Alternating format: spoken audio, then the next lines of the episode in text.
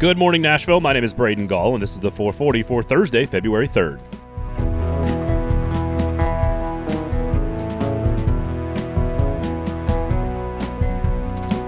Coming up on the show today, Adam Vingan of The Athletic will give you a really juicy morsel about the Nashville Predators. We will talk with Josh Ward of WNML about the Tennessee Volunteers recruiting class. We'll take a look at how most teams in the SEC did historically on the recruiting trail this season as National Signing Day wrapped up on Wednesday.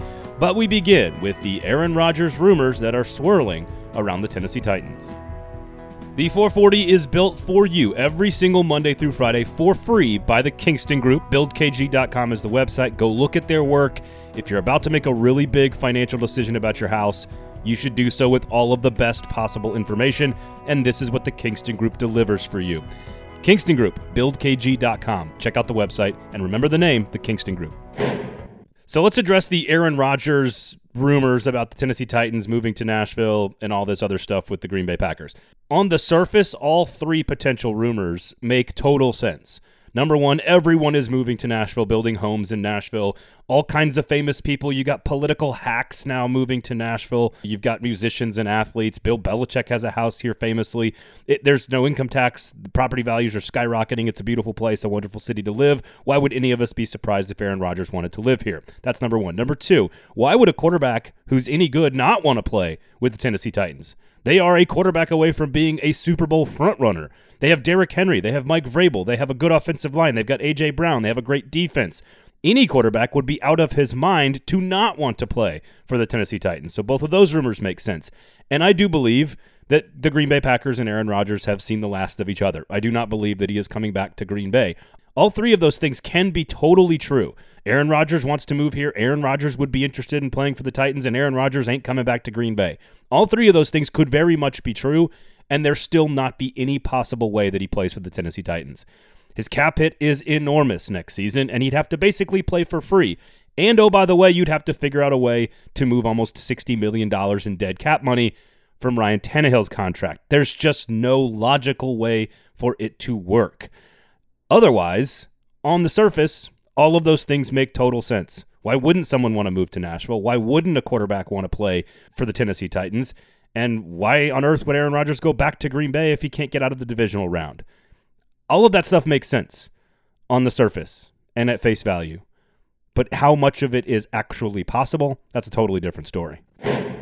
Wednesday was National Signing Day 2, the artist formerly known as just National Signing Day. And while the hype has been removed from the first Wednesday in February with the advent of the early signing period in December, the day still marks the end of a very long and arduous recruiting process for the 2022 cycle.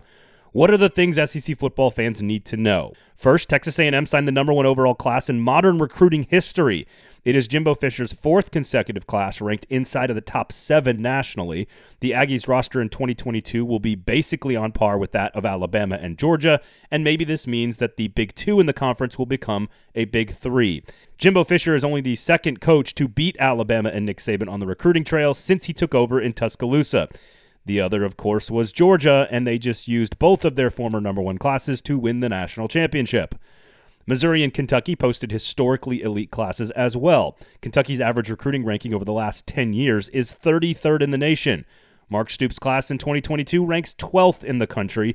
Stability, consistency, and shrewd targeting have paid off for Big Blue Nation. Missouri's average class since joining the SEC ranks 38th nationally. They finished with the 13th ranked class in the country. Eli Drinkwitz has used 2 historically loaded years of in-state talent to lure 2 very highly touted groups for the Tigers. Kentucky and Missouri have 2 of the best classes in school history for both programs, and all it does is deepen the competition in the SEC East for schools like Tennessee and Florida. Speaking of the Vols, we will hear from Josh Ward of WNML for more on this Volunteers class in just a few minutes, but relative to past success and the current division, Josh Heupel is doing a solid but unspectacular job recruiting. His first full class in Knoxville finishes ranked 15th in the country with 7 four-star recruits, a very solid haul on the heels of a class ranked 16th in the country last year, a group that was largely recruited by Jeremy Pruitt and almost all but disappeared from campus. Tennessee's average class over the last 5 cycles is 15.4 in the country, so Heupel right now is right on the mark. But there are two things to consider. 15th in the nation is worse than either of Pruitt's last two classes and is fourth in the SEC behind Georgia, Kentucky, and Missouri in just this cycle. It's one thing to be out-recruited by Kirby Smart and the Bulldogs, and I do think fans need to be prepared for Billy Napier and Florida to be a recruiting powerhouse very soon. But finishing behind Mizzou and Kentucky in the East is unacceptable, and it will keep the Vols from competing for division titles. Speaking of Florida, the Gators jumped into the top 20 nationally on Wednesday with a flurry of activity. Napier took over, and his meticulous recruiting plan has yielded instant results. This Gators class went from the 70s when he took over 2 months ago to inside of the top 20, jumping Mississippi State, South Carolina, Arkansas, and Ole Miss in the process. Last but definitely not least, well, yes, technically they are last, but damn, Vanderbilt and Clark Lee did one heck of a job in recruiting in his first full year on the trail. Yes, the Commodores finished last in the SEC rankings, but at 31st nationally, they are better than half of all Power 5 teams and is one of the best classes in modern Vanderbilt history. Now all these coaches have to do is take these young, moldable high school prospects and turn them into actual SEC football players. Godspeed. Well, it's Thursday, so we welcome Josh Ward from WNML to the show, at Josh_Ward. Tennessee football recruiting, basically a top 15 class, not a whole lot of drama on National Signing Day. Your just thoughts in general on Josh Heupel, his ability to recruit, and if he continues to sign classes in this territory, what should expectations be for this program? I think Tennessee did an okay job in year one. I think Tennessee did a really good job closing out the early signing period when they landed some important pass rushers up front, like James Pierce, who could have waited. And if he had waited, Tennessee might have lost him. Joshua Josephs, landing Tyree West, and then getting him on campus was really good.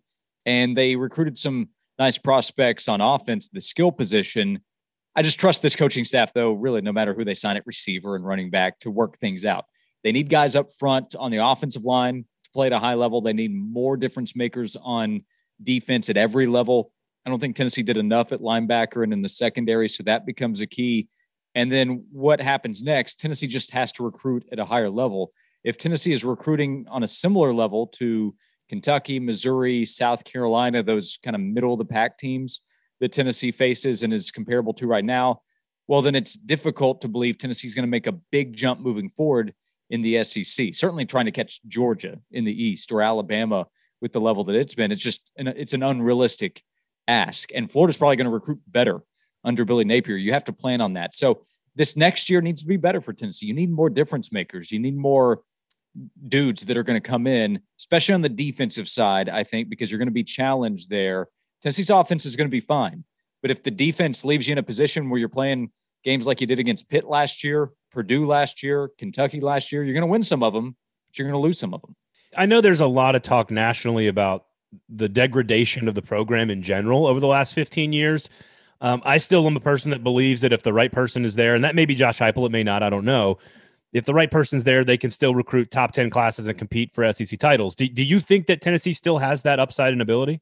I think Tennessee has that upside, yeah. And if it has the right people in place to bring those players in, it needs to start at home. I didn't bring that up, but recruiting better inside the state of Tennessee has to be a priority. Not landing everybody. You're never going to land everybody, just like you try to pull players out of Georgia, the Carolinas, Florida.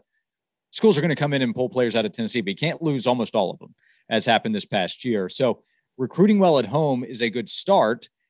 Finding guys that are maybe a little bit under the radar and developing them, but beating out Clemson and Florida and Miami now, LSU. I mean, you're just going to have to win some of those battles to have a realistic chance. So can it happen? I think absolutely. I would not expect it right away. I would not say here in the next couple of years, you need to expect Tennessee to go win a championship, because I don't see the makeup of the roster being that way with what they have to replace from the last 2 or 3 years. The transfer portal helps, but it's not going to be the solution. So you're trying to play catch up from where recruiting has been the last few years.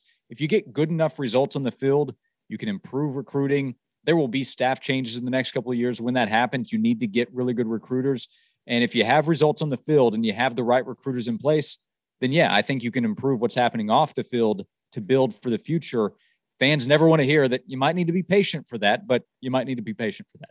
Yeah, it takes...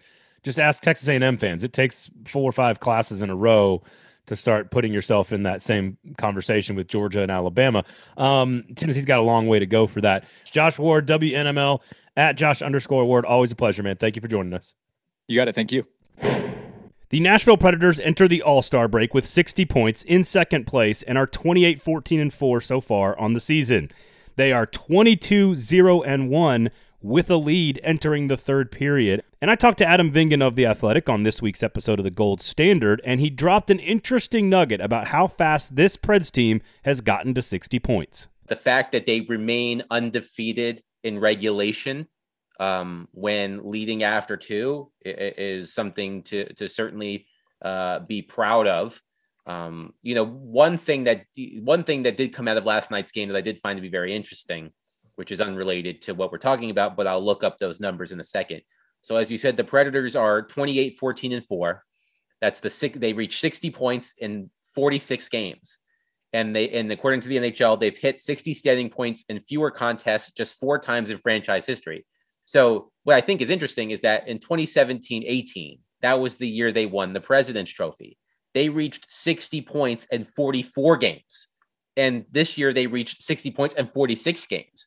So it only took them two more games to reach 60 points than it did when they won the President's Trophy, which I think is really impressive when you put it in that context, especially considering what we anticipated this team to be. If you'd like to hear more on the Nashville Predators, of course, be sure to check out the Gold Standard podcast with Adam Vingan and myself, out every single Thursday right here on the 440 Sports Network. The 440 is brought to you by our wonderful friends, the Kingston Group. BuildKG.com is the website. They are Nashville's locally owned custom home and remodeling firm, and they are the only name you need to know if you're making a big decision about your house or your future house.